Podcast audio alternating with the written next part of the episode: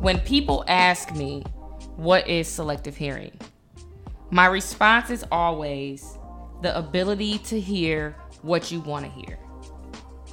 This happens because of the way that our brain prioritizes sound. We often choose to hear what we want to hear and use that to our advantage. And because of this, there's constant contention in this world.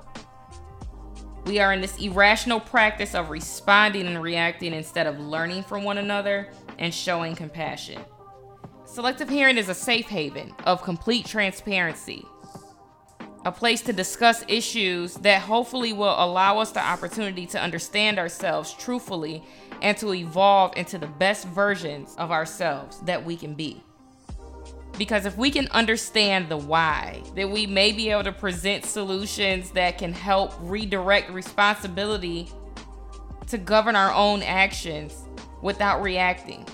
Because with every breath and time and every moment of space, just like you, I am evolving. This is selective hearing.